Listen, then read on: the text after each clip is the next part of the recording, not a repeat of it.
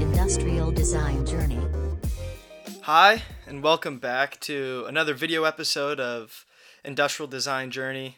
As you can see, I'm Evan and I'm with Lane. Again, this is just a different podcast because it's just going to be Lane and I talking kind of like our original podcast where we were just talking about what we wanted out of this podcast and instead this episode we're going to talk about what we have gotten so far because now we're nearing the end of summer. We're still going to try to do this podcast over uh, the school year, but it's going to be a little bit more difficult, and I'm sure things are going to change a lot as we go. So I'm just pretty excited um, for this opportunity. I've already been excited about all the opportunities we've had up until this point. I've gotten to know new people, gotten to learn things about people that I had known that I'd never learned before, um, and I have a few connections that will have. Uh, will give us some more content in the future. So I'm really excited about where we are right now. So, uh, Lane, how are you doing right now? Oh, I'm good, and you know this has just been it's been a really fun process, um, and it's been excellent being able to talk to so many different kinds of professionals. Um, you know, going all the way back to talking with Grant in our first episode or in our first interview. Um, you know, we got such a great look into like the drive of a designer you know at a guy who already has a full-time job and now he's coming home and basically you know doing another job to refresh his portfolio because he loves design so much. Like that was a great way to like start off and uh you know just kind of like realize what a journey industrial design is and you know he's right in the middle of it. Um and then you know as we talked with you know different people we honed in on different parts of design that are super important and you know why that drive you know just kind of sticks to some people. Um so yeah it's been excellent. I'm super pleased with everything that we, you know we've been able to to glean from these people. Um and i'm really excited about you know talking to some more Absolutely, me too. I I had known Grant and I had known Ryan for a while. Uh, those were our first two guests. But I found one time I got into my car and it just started replaying um, that original podcast because I'd been clicking around trying to see everything went if everything went up well. And I just found myself listening to it because I was still learning. Things were still coming out uh, through that podcast that I didn't necessarily pick up on the first time I went through it because that's just the nature uh, of a podcast. It's the nature of life um, because just like I talked to Ryan about it after, um, and he was like, it's like watching film. You know, you can be on the field playing the sport or whatever you're you're in, but sometimes you just go back and get a re-listen to some things, you'd be surprised at things that you missed. And it's the same, you know, reading the Bible in the way. Not saying what we've been doing is necessarily biblical, but there's always something you can learn and glean from just going back um, and reviewing stuff that we've learned so far. Um, I especially liked. Uh, I've loved all of our interviews. Um, I've loved getting to know everyone so much. I really liked uh, Dr. Powell's interview because of how much it showed the connection between industrial design and the business side of things, or at least I think good industrial design should consider the business side of things, and it, it's tough sometimes because like I, I believe i said in that podcast a lot of people that we work with have pretty simple ways to check if they've been successful or not. It's either been you know well it's like how's the bottom line? Does it function? Like you know really basic things. But sometimes industrial designers have a tougher thing to pitch because it's more about the feel of a product how it appears how somebody feels when they are using the product or how accessible it is. And that's something that you can't always see on the front end until the product goes out into market. So I learned a lot in that podcast. I also learned a lot in Zach's about a guy that his passion isn't necessarily product design, but he's just an artist that loves just creating. Um, he's full of imagination, and it kind of shows that to be an industrial designer, you don't only need to be passionate about products, you just have to be passionate about something um, you just have to be creative, and people will notice it in your work. It'll it'll translate over into it, and this has informed a lot about um, my designs, there's been times where I go to a sheet of pe- pa- uh, paper and I start designing, and things start coming back up to me from a podcast that you know Grant mentioned, Ryan mentioned, Zach mentioned, and I'm just thinking through as I go. And honestly, it's been it's been priceless. And even you know talking to uh, Grayson uh, Jacob Tesmer, that was really cool too. But that was a different perspective to me. Yes, we talked a lot about design, but it was cool to see two people living together, working together as designers, which was pretty cool. I just thought I, that was a really cool experience, and we'll have another couple coming up uh, this week, this Thursday actually, is when we'll be recording the pod- podcast, and then it'll be out sometime soon. But that's a different perspective too. So there's just so many things I've learned. Yeah, and it's really interesting because design is something that you know a, a person with any skill set can do. There are lots of different like areas of design, like we've talked about, and um, you know everyone has insight into uh, you know what really works as a design. But only a select few people really get to do it. And only a fewer number of people are really like consumed by it. And it's been really fascinating talking to those people um, you know talking with people like ryan who have been drawing since you know he was in the fifth grade um, and talking with zach who was like you said, like he he's just a creative person. Um, and even though, you know, he has these other hobbies that he does for fun, he like channels that that inspiration into his design work, and it gives him a different perspective.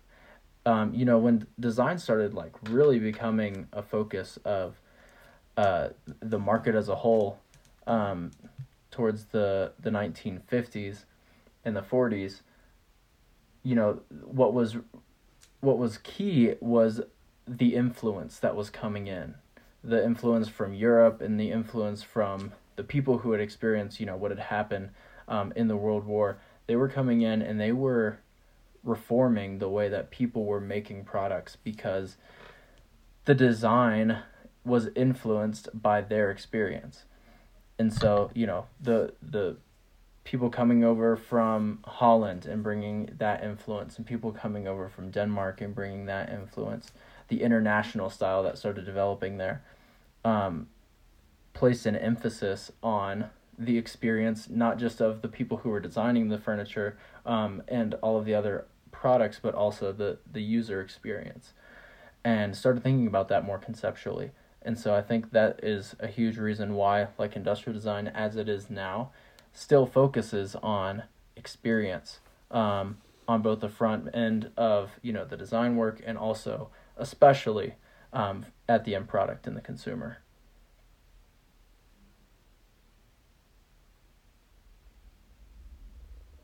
Absolutely. Now, Lane, your video cut out. That was pretty choppy there for a bit, so I did miss some of the stuff you said. The video cut out, so probably I'm gonna have to go back through and just add some like stock footage of just like really inspirational like ocean crashes and like sunsets and stuff like that. But I caught a little bit at the end there, and it was very profound. Um, yeah, I'm kind of bummed I missed some of that answer, but uh, I kind of just ask you a question. Yeah. Um, and hopefully this this goes through. Internet, you know, is everybody's uh, you know worst enemy right now, especially when everything's remote. Um, but what have you learned in terms of your senior capstone? What what have you started to think about specifically for your senior capstone? I mean, that's a good question. Um, I think primarily what I've learned is that, you know, you definitely want to start with the right problem. And there are right problems in pretty much every sector. So, just as much as you can pick the right problem, like we talked about with Ryan and like we talked about with Jacob and Grace. Um, you can also pick something that you really love, like what Zach did, you know, when he did his conceptual art as his capstone. So that's kind of what has gotten me thinking is just thinking about the things that inspire me. Uh, things like automotive design is really, uh, you know, fascinating me right now. Um, and things like, you know, headphone design, audio design, that kind of thing, and uh, also footwear um, you know, those things are, are really fascinating me. But finding the right niche in each of those categories or any of those categories um, is something I've been exploring. That's that's awesome. Um, yeah, for that that's really cool because something that I'd struggle with, uh, I have struggled with, and I'm still kind of struggling with, is trying to go problem first. And honestly, I'm probably gonna have to go away from that just because um, there's a lot of big problems out there in the world, but I feel like each industry can have something to say about those problems. Um, it can help, you know, people with disabilities. Uh, it can help people just that are disenfranchised. I don't know. There's just a lot of different ways that different industries can help people. Um, and what I found is more important for me are just parts of my design philosophy that you know aren't like original that I came up with or anything, but that I want to carry into my design. You know, I want my design to be sustainable. I don't want it to cater towards like consumerism, just like extra products for the sake of extra products. Um, I want it to be something that is accessible. I want it to enable more people to live better lives. Um, and then kind of exploring what that looks like. Uh, there's there's more things I'm thinking about. I want it to be simple. I want it to be welcoming. Um, I want it to be something that is timeless. That's a huge thing for me. Timeless and scalable. Those are two things mm. for me, especially. Scalable is one of my favorite uh, parts of design because that's one of the hardest but the most beneficial parts of a design, I think. Um, especially me because I'm obsessed with building brands. Uh, I love the idea of branding. And I love the idea of a concept or a thread, as I like to say, that ties between a line of products. I love that. Um, and having something that's scalable, something kind of like a great example that people are familiar with is like iOS. How iOS, well, I guess it's not iOS, it's Apple operating systems. Because you look at a watch, you look at my workout's still going. Oops. uh, funny.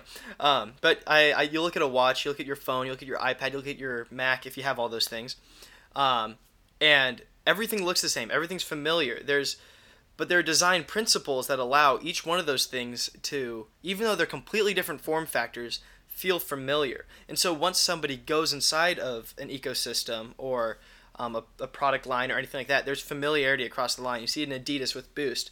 Now people that are runners like Boost because it has its benefits. Then people that like casual shoes like Boost. It's a very scalable technology. Um, and that's not the best example, but there's a lot of companies that take design language or features or functions that are the essence of a brand and kind of work across that brand. And so that's something that I'm um, very passionate about. And recently, I've kind of decided I wanted uh, I want to focus more on consumer electronics, and that's really exciting for me um, because uh, I worked at Best Buy for nearly three years, and I loved the products I was working with. They were exciting to me, honestly. Um, and I know that's really weird, but I like actually enjoyed going home and watching YouTube videos about the products I was selling. Um, and while doing that, I realized how many things are flawed. I see a lot of potential in that industry still, even though everybody um, you know, and their grandmother has has a set of headphones or has a set of whatever. Everybody has a product, but I think making a really good product can also uh, calm down an industry. Like this is a hard example I haven't thought of until this moment. Um, but like the iPod was such a good product. It was like the only product in like it had like over 75% of market share. It simplified the industry because it was so good at what it did there isn't one thing right now in a in the line of consumer electronics I'm thinking about. I'm not ready to quite hash it out just yet because it could change. But there's not that one product that simplifies that sets the standard across all the uh, the whole board. Um, I want it. I want. I see potential for something to kind of reset. And as a student, that nothing's gonna happen. But I like at least the exercise of saying, "Hey, if I could set the industry standard, what would that look like?" Yeah, definitely. And I want to hone in on like one thing that you said, and that was kind of something that we talked about with uh, Dr. Powell was not feeding into consumerism, and that was really interesting because I was working with this guy. Um, he's been in construction for forever, and he, you know, is a very handy guy, um, and he hates like throwing stuff away um, and that kind of feeds into what you were talking about uh, about sustainability as well. But the the big reason why he was opposed to throwing things away was because so many things can be fixed, but there are a lot of products these days that aren't designed for maintainability. So sustainability is one thing where like, you know, maybe you have a biodegradable food container or whatever. Um, but maintainability is different because he had a coffee grinder that was a good coffee grinder. It worked well. He used it every day. And he opened it up to clean it and the burrs looked worn down. The actual like cutting surfaces that grinds the coffee. And he was like, I cannot find this one piece, this this set of burrs, which is, you know, has a it only has a certain life to it before, you know, it lo- no longer is useful and he was like, I can't find this set of burrs anywhere. And so instead of buying a $5 part and replacing it myself and like bringing new life into this coffee grinder, I have to go out and buy another $90 coffee grinder. And that really kind of like stuck with me and that has been informing my thinking recently. Um, mm. And we see it also with cars. You know, for example, um, Mercedes Benz have always been tricky to own because you have to take them to a special mechanic who knows Mercedes Benz um, because all of their systems are complicated and they're not really designed with the idea that the person owning the car is ever going to maintain the car. And you know, that decreases their value. And no like people don't want to buy a used Mercedes because they know how much of a headache it's going to be. So there are lots of different ways that maintainability can kind of inform design. Um, and a lot of it comes down to just like not being selfish as a designer and wanting mm. to like push the newest and best and allow people to get the most out of what they buy. Absolutely. And that but sometimes that's a tough uh tough thing for a company to do because for instance, this isn't this doesn't necessarily translate to Mercedes. Um well, it might. But it might be more affordable for them. you got a light turned on? Yeah. There you go. it might be more affordable for them to have something, for instance, technology. That's how I think to solder on RAM, to solder on um, different pieces of their technology because it's more affordable, and then that brings the price down the, for the consumer. Because if they didn't solder it, the product would be bulkier, um, it'd be more expensive, then the person doesn't buy it. And so another interesting thing that I've been struggling with is basically trusting the consumer, which sounds stupid because I'm a consumer, but I also I know what the decisions I make. I tend to buy the cheaper thing, um, and the th- slimmer thing just because to me it's more satisfying to my head, even though it's not as sustainable as something that I could replace and exchange, right? So let's say if that coffee maker had re, uh, different changing uh, burrs, like you said, but that would have been a tooling cost of three thousand dollars to update those burrs. I'm, I'm just this is all pulled up. Uh, I'm coming up with this, but just this can go to different industries. Then the company is like, well, if we do this, this raises the price of every unit by a dollar, and then this makes us have to increase the price of our thing by a dollar, and it makes our product that much bigger, and then the p- target demographic doesn't want it anymore. It makes it difficult. And so I'm not saying that that's a bad thought. I'm saying that just shows how important that thought is. Hmm. How you can design a product that is maintainable but also attainable. You know, something that hmm. people can actually get and want. Um, that's really important because yeah. sometimes you have to do the work on the back end. Like, like people that buy Patagonia aren't buying Patagonia because they have a great recycling program. They use a lot of reusable materials. They just like the product. But Patagonia is doing things that a lot of consumers don't even think about when they buy Patagonia. Now, the more educated you get, the more you learn about it, the more you appreciate the stuff that they do to, you know, maintain the environment that they claim that they love and they, they show that they love. Like that's the cool part. I like those those brands. Uh, the brands mm. that have cost on the back end that the consumer doesn't even see, but by making a good product, the consumer grows to appreciate that and it builds a deep bond. And not a lot of brands can do that, especially in this Amazon society where we're buying the cheapest thing made in China, designed in China stuff. Nothing nothing yeah. against China, but China right now is the cheapest way to make anything. Even it's cheaper to have something uh, manufactured and shipped from China than to have it manufactured next door. Right. Which you know that's just that's just how it is. And so that's kind of where we've seen the devolution of products, where things have gotten worse, but they've gotten cheaper because people think they value the cost, but once they get the product, they end up returning the product, not enjoying the product, and that produces waste. Then they end up going to either buy another cheap product or they spend a lot of money on the nice product that's made well, then they'll stick with that one. But still, that one bad purchasing decision will lead to so much waste across the board that it's really concerning. So that's just my concern overall about Yeah. like, you know consumer consumerism, materialism, everything like that. Yeah, well, here's an interesting example. This is from coffee again, just because that's something I'm interested in. Um, there's a company, it's been around for a long time, it's called Gaggia. Um, and they made, this was probably 15 years ago or so, they made a model called, of espresso maker called the Classic Pro. And it's a pretty simple machine. Um, it doesn't have a separate boiler for, you know, steaming milk and for making espresso.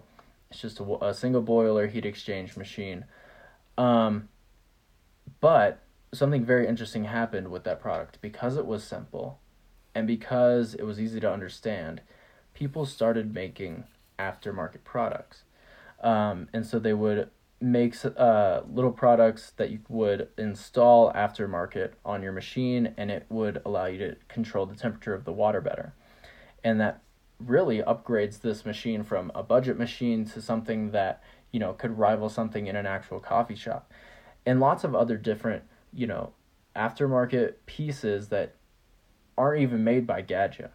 Um, but really upgrade the product and now this espresso machine has like a cult following and forums dedicated to it. Because people still after all these years of other espresso machines with more technology coming out people still love this machine because it has maintainability kind of like what I was talking about. And so that has a that has good longevity and it's affordable and I think a way that maybe this all ties in is I know modularity is kind of out of vogue at this point. It really kind of hit a peak in 2016, 2015. Um, but I think there's a place for it, and it's and it's for those products that consumers want to last a long time. They want to be able for the they they want the product to grow along with their interests, along with their needs. And so I think that's also an interesting like way to think about it is like how can a product grow with a person, grow with an industry even.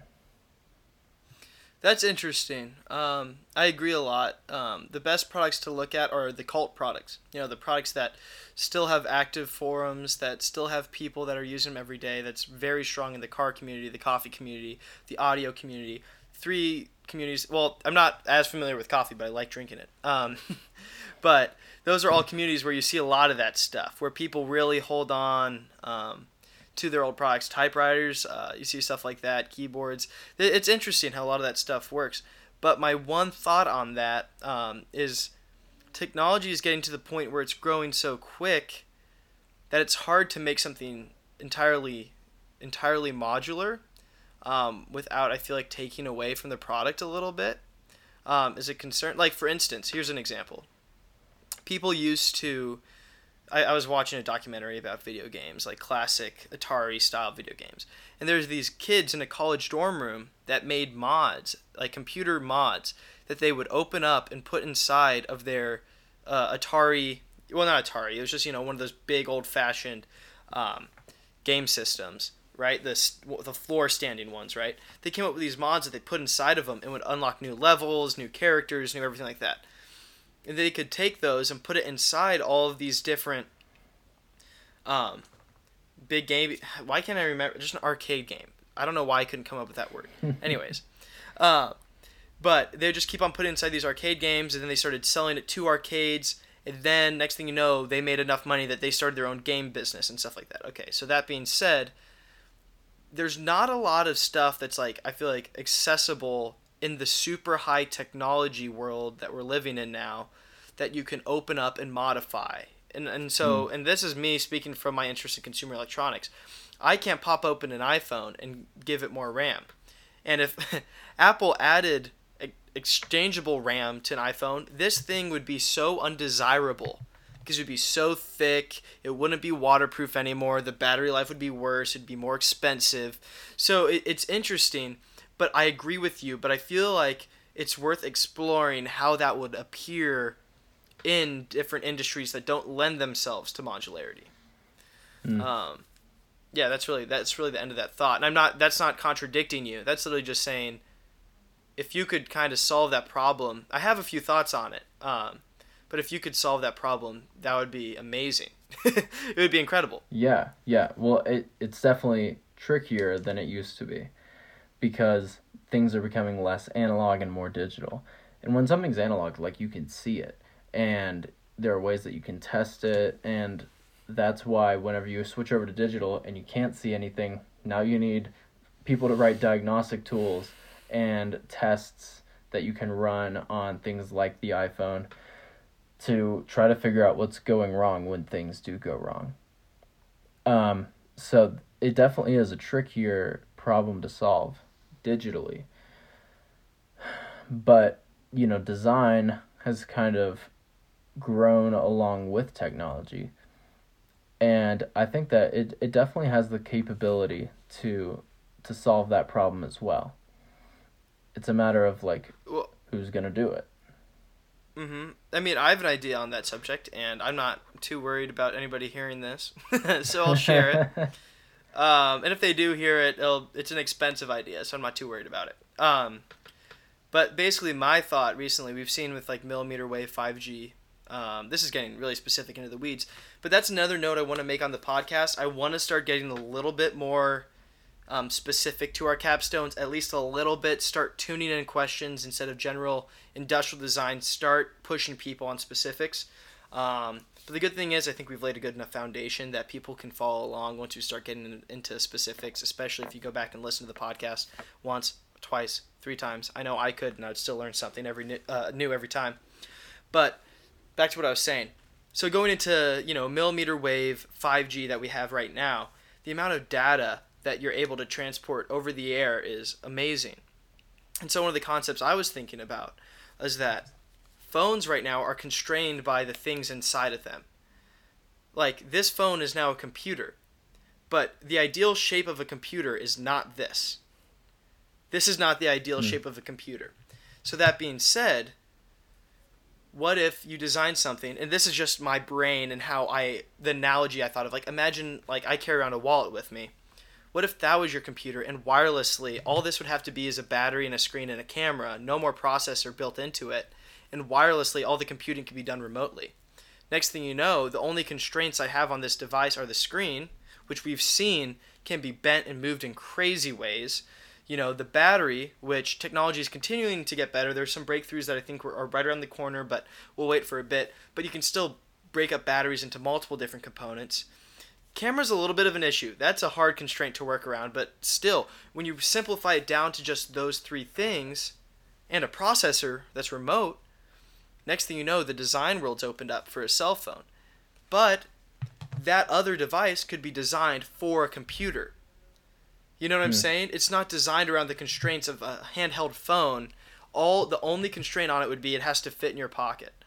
So I think that would be a really interesting way that the industry could address that because next thing you know, you're designing something that doesn't have many constraints on it other than just overall size.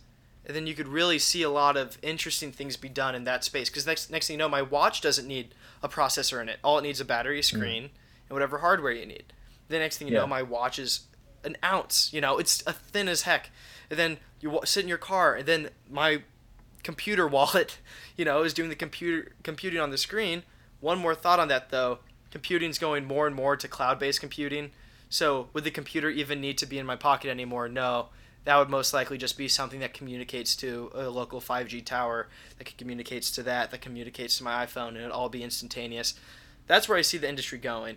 But that's just my little idea on modularity, a little out there, but Yeah, and I think that has the that has the potential to simplify the industry. Um, people now, like me, I have a laptop, I have an iPad, and I have a phone. And the real, the only real difference between those three things is the way the information is displayed to me and the way that I interact with it. So on my computer, I have a keyboard and I have a very large screen. Um, so if I need to see something in detail, if I need to do a lot of typing, then I'm going to use my computer. I use my iPad a lot to, you know, watch shows, but mostly to draw on. And my phone, my phone is useful because it can fit in my pocket. So with with the difference really being between the way that the information is displayed, I think that you're really onto something into consolidating the processing power into one place. Because there's no real issue with having a supercomputer that's even more powerful than my phone in my pocket rather than, you know, just the size and the heat and the energy needed. So, yeah, that would simplify it. And you would be able to have different uh, different ways of you know conveying information, different displays, I guess. Yeah. Um, like you could and fit. You could consolidate fit all your a com- computer power. like these. This could be a computer, not not like not the computer, but this could be a display. I guess is what you were saying. Like, Hmm. because next thing you know, all I need is a battery to power the display, but all the processing power would just be done in my pocket. So that's why I'm saying. I'm saying it would really open up the world of design. But my philosophy is design what's after next. Because next has already been thought of. Next is already in production. That that's that's just how it is. That's how naive, you know, I can be sometimes. I think, brilliant. I came up with this idea. I'm so smart. Then it comes out a year later. I'm like, oh, they stole my idea. No, I- that's a joke. I know they didn't actually steal my idea, but I'm just saying like, oh, I thought of that. If only I had thought of it sooner or been in working there. It's like, no, that's not how it works because people are smarter than us, or there's a lot of people as smart as us working together all the time that are ahead of you. And so the way you can benefit yourself is by designing what's after next. I think especially as students right now for us. Now when you get into the industry, you got to be focused a little bit more on the bottom line and what's immediately in front of you. Um, but especially for this capstone process, I'm going to look for what's after next because Hmm. I want something to be in my portfolio that can sit there for 5 years and not get outdated. Like uh, in Ryan's thing, like how he designed an all-in-one media center. TV, computer, landline phone, and something else. And it was in this giant, you know, box. It, it was so it was cool. It was really cool, and honestly, it's still cool today. But the thought of everything being together now just seems ridiculous to us. You know that concept. And now this was a long time ago. I think this this is like in the early '90s, so that probably aged pretty well up until probably like the mid 2000s. But still, still i just want to design something that even you know 5 10 15 years down the line is like huh interesting you know i want to go a little bit out there but i still also want to have it be possible and understandable and attainable um, that's a hard hard line to to find Hmm, definitely. Oh man, I mean there are so many different things to think about. There's so many different like industries that have been in the same place for a long time. And I, like honestly, I think coffee is one of them. And recently I was in a, a coffee shop in Dayton, Ohio. Um and it was it was really it was a decent coffee shop. Like it was a nice big open space, um, good seating, um, and really good coffee. But their coffee machine looked really weird. Um, it was this tall white machine, uh, much taller than a normal coffee machine, and um, it had this glass globe with a double helical like tube that was going into it. And I was like, "What is this thing about?" So I went over and I looked at the tag, the manufacturer's tag that's on it, and I looked it up. And it is an expensive machine, right? You can just look at it and say, "Man, that probably cost a pretty penny," and it did. It was, I think it was about a six thousand dollar machine. oh that's Um, it yeah, I know. Um, but what the one thing that was really interesting is, it was, I mean, with coffee, there's two things. There is how how fine you grind it, and then how you mix it with the water. And the way that they solved it was by grinding much finer than you would normally grind for any kind of coffee, including espresso. You could use up to 30% less coffee with their machine. And that's huge because as coffee grows and as more people use it, Um, and also, as the amount of like acreage that's actually usable to coffee farmers is shrinking, um, coffee is becoming more expensive, and that that was just like a way to a, a way to do it right, a way to like solve the problem in a real way, um, and through good design, design that like was really appealing and interesting and made me want to learn more about it. Um, and so like that that's like a great example of an industry that's pretty simple, not quite as complicated as you know something like consumer electronics, something that stayed pretty simple, but one that I think has the potential to like really change the game. Mm. Yeah, yeah, that's that's really interesting. I have a couple thoughts on that. Um, one for just consumer electronics, one of my goals there is everything in consumer electronics is hot, hidden under a layer of plastic or glass or metal, right? And Hmm. so the form of the e- electronics itself has to inform the user of its function. A coffee maker, a pour over informs the user of its function. A French press informs the user of its function. A motherboard,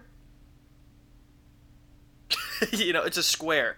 So that's the fun thing about it is that you do have to be a little bit creative with consumer electronics. Now that's not exactly that's kind of a separate thought. That's kind of a one-off. But then for what you were talking about, I don't know if this necessarily applies exactly um, to your example, but my philosophy is there are two reasons. There are two really types of consumers, or I don't know if I'm phrasing this right, but I'll find it when I go along. But there's convenience, then there's enthusiast. I, I feel like you can break down consumers into those two things. Convenience, that's Mm. Spotify, that's Apple Music. Enthusiast, that's vinyl, that's speakers. And when you get like, you know, nice studio monitors. And so when you design a product, I feel like you have to kind of choose which one of those two you want to go for. Because look at this is convenience. Right here, what I'm wearing right now. This is convenience. AirPods Pros for those who aren't listening and if you know. Anyways, just trying to flex on you guys real quick apparently. Um no. But what I'm saying is these don't sound the best, but they fit in my pocket. They get the job done. They noise cancel my loud coworkers. Like it, it does everything I need, right? And especially if the main goal actually isn't even to listen no no isn't to enjoy like the nuance of the music it's just to listen to music easily. But then there's the people that are like i want to get in the music i want to feel it. So they sit down have this nice record player you know soundproofing they have vibration reducing you know stands everything like that. So there's two big consumers.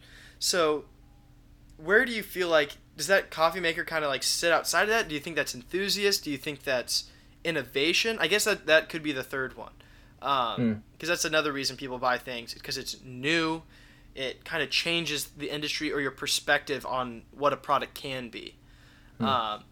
Well, I which think the can also be enthusiasts are going to understand and it can also be for enthusiasts better. You know, the people who are really invested in the industry, they're gonna they're gonna understand like, whoa, this really is groundbreaking. Um, and to the normal person that is buying Mm. coffee from that shop, you know, they're they're probably gonna think, wow, this is like this is really good coffee. Good job them. Um, and that is due to the the machine, but they're also getting the benefit of maybe the you know the shop chooses to sell cheaper coffee because they can get a greater yield out of their the beans that they buy, or if they roast them themselves. Um, so I, I think that like if it, if a design appeals more to enthusiasts or is more innovative, it will benefit the convenience customer as well.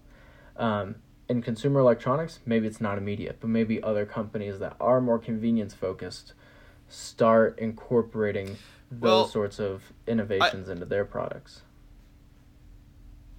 Yeah. So a good example, I feel like of that. I, you did break out a little bit there again, but I think I got the mo- uh, the majority of it. Um, but a big thing I got, I think of is like the original Audi R8. So Audi's perception, this is according to Doug DeMuro. I don't really know as much as he does about cars. Um, but according to him, Audi was just kind of like a meh, like not as good as BMW, not as good as Mercedes, um, not as good as some of the other luxury brands. But then they released the Audi R8, and enthusiasts saw how cool that car was. But so did so did the average Joe. Enthusiasts loved that car. Enthusiasts bought that car, even though 99% of people couldn't afford one, or that wasn't the car they ended up going with. But that innovation on the high end for the enthusiast then changed their perspective of the Audi A4, the baseline Audi, or A3, I think. I don't know what their smallest Hmm. car is. But by innovating on the high end and taking that thread, like I talked about at the beginning of the podcast, taking that DNA and de- design philosophy and tying it down through your product line can elevate the whole the whole uh, experience for everybody. So I feel like in the uh, specifics of that coffee maker, that's something in the high end. That's innovation. That's for the enthusiast. And yeah, the average person, average Joe, but um, they can see that and think it's cool, not really understand it. But next thing you know, because of that innovation, it could start trickling down. It'll get cheaper. It'll get more affordable. Um, I don't know if that's good or bad, but I'm still struggling to find an exact box to put that coffee maker in. It's definitely Hmm. more enthusiast. Um, yeah, I I mean, you probably touched on it, but like I said, I kind of lost some of it. Um, but No, yeah, you're good. did, yeah, did, did my Audi point make sense? Yeah, definitely, and I, that actually happened earlier in the in the 1980s with Audi. Um, they were competing in the Rally World Championship, and they were like doing okay, and then they came out with the Audi Quattro, which was an all-wheel drive vehicle that was like pretty uncommon and just started dominating the rally circuit. And now, like pretty much every Audi that they make has the Quattro badge on it, which just means all-wheel drive for Audi. But without the Audi Quattro, we wouldn't have half of the all-wheel drive cars that we do now. You know, all-wheel drive would be uh, relegated Mm. to you know your your Jeep Wranglers and your off-road vehicles mostly. But now companies like Subaru are making all-wheel drive sedans that people drive around all the time. And I think it's it's all due to just like different thinking and innovating kind of up here where most consumers aren't paying attention. Um so I- mean that's that's a tough thing to juggle as well because as designers we don't just want to work on you know the outrageous halo concept uh, products. We want to work on things that real people can use. So uh, that's a balance there too. Yeah. Yeah, that's difficult, but I feel like that's what Apple did well. They balanced innovation with the consumer. So maybe that's what it is. Maybe it's not just shooting for the stars on a crazy design. It's basically going the furthest point the consumer will allow to allow you to go. Um, an example of this that comes to mind is the original Xbox Kinect, or even the Xbox Kinect for the Xbox One, which is a little bit of a change. They overshot a little bit. Um, Hmm.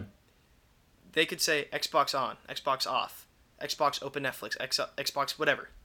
You could do that, and this is in twenty, I think twelve. No, yeah, twelve. I think 2012, 2013, 2014, in that range. I think yeah Okay, 2012. And this is like three years before Alexa, especially hitting the mainstream. Alexa really didn't hit the mainstream until like 2018, whereas where it was just like everywhere is where it started to show up. hmm But this was voice control. There, there were products before, but Xbox actually like worked well. But they really were the scapegoat for the industry a little bit. They took on a lot of the they're spying on you, they're this, they're that. And hey, they could have been. I don't I don't think they were. um, I trust Microsoft more than some of the other companies, but um, but they were a product that in every sense of the every sense you looked at it, it, it was a great product. You could voice control your Xbox, you could voice control your TV. I think you could even voice control your TV box set. Like you could control your satellite box. I think. I don't know if Hmm. that's true, but at least you could transfer over to it. Either way, what I'm saying is that product, if it released today with just a little Amazon smile on it, I think would be very successful. So that's where I guess innovation can be bad, where the consumer isn't ready, and that's goes back to my point where you kind of have to hit this fine line, but it depends on where you're trying to go. Are you trying to go convenience? Are you trying to go for the common consumer? Or are you trying to go high end enthusiast? Either way, I feel like each one of those has a spectrum that you can hit on. Um, you can hit the aspirational for the consumer, then you can hit the aspirational for the enthusiast. But I feel like in design, a lot of the time, there's a trickle down. Uh, no matter what, uh, you can set the bar if you create a good mainstream product. Um, but this is getting into stuff that we really don't know and we could really use a smart person to talk about, to talk with about it. Yeah, definitely. Um, but this is the type of stuff we need to talk about because we're learning, and the next time we have somebody on, we'll have some good questions to ask um, and different things to learn. Um, so, do you think coffee maker is what you're leaning towards? You think? I don't know. I'll have to do some more thinking about it, but yeah, I'm really I'm really interested in coffee right now. Yeah. Do you Yeah. know what kind of like I consumer thinking, uh, electronics you're looking after? Yeah, absolutely. Um, I was thinking about cars for a while. Um, uh, this not consumer electronic like that. This is just a story, but kind of the more I looked at it, um, I decided not to go into it um, as much because of the amount of regulation, the amount of things, amount of things you have to get into in the weeds. I didn't feel like I could do something I would be satisfied with at the end. If I designed a car, I would want to design every single part of it, at least you know the important parts. I Yeah. want, I, and I just I knew I couldn't do that. I um, and also I'm pretty content with the car industry right now. I mean, yes, the electric electric vehicles right now are exciting, but overall, I feel like we're on a pretty good path and people are doing a good job. Um, and so I kind of have stepped off that a little bit. So when I worked at Best Buy, I sold a lot of smart home technology.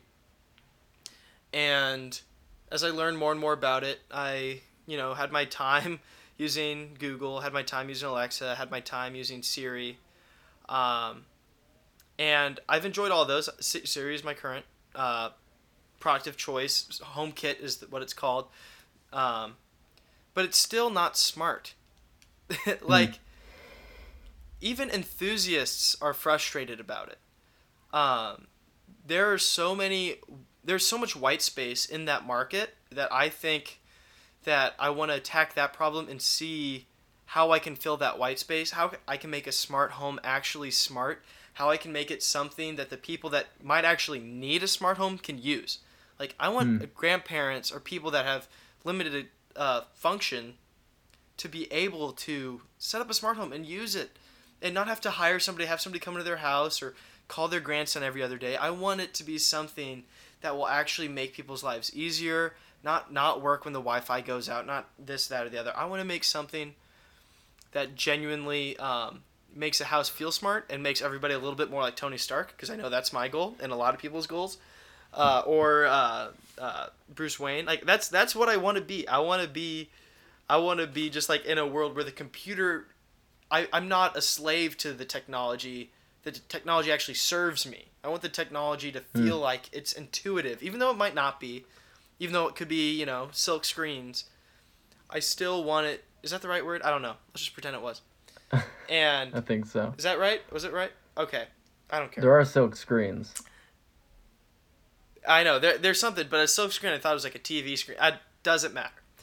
Um, it's an expression before our time. Anyways, I just want it to be something that just works. Um, it values people's privacy. Now this could change. Next week I'd be like, eh, change my mind. Don't want to do that anymore. it's possible. But this is an industry. I wanted to choose an industry that I feel like hasn't really been done right yet, um, and will genuinely make people's lives better. And I could talk about it for hours. Um, and I also feel like it's I can wrap my head around it. I understand a lot of the technology. I understand a lot of the words. I don't exactly understand how they work, and so I do want to dive in a little bit deeper because I think the most beautiful design um, is when the engineering and the design are done symbiotically. They're just together. Just everything feels cohesive down to this every screw underneath the alum- aluminium body, as Jony Ive would say. Like you open up a Mac and it looks nice, you know, other than the one underpowered fan that they have in there. Other than that, it's it's a good looking device. So that's that's all I'm saying. Yeah. I want I want it to be something I can completely wrap my head around. I don't feel like I can Mm. wrap my head around a car, and I feel like there's Yeah. a lot of problems that could be solved inside that industry. So Yeah, no, I think you're that was right. rambling. My bad. Um, and I think like it is a good idea to start from a place of enthusiasm, almost. You know, the the craziest inventions are made Yeah. by the people who are obsessed with their craft, and so I think it is a good like. There's always going to be a lot of learning along the way, right? There's a lot of research involved. There's a lot of problem shooting. Um, but like starting from a place of enthusiasm i think like gives you a good basis and you can like you said wrap your head around the issue and make sure that you're looking at the right things the right aspects of the product yeah i think that's like a good place to wrap up Okay, but I just gotta say one more thought. I had this thought the other day. Engineers make stuff work. Designers make stuff that people want to work with. That that that was just one thing that has been on my heart because like engineers are brilliant. They're so smart.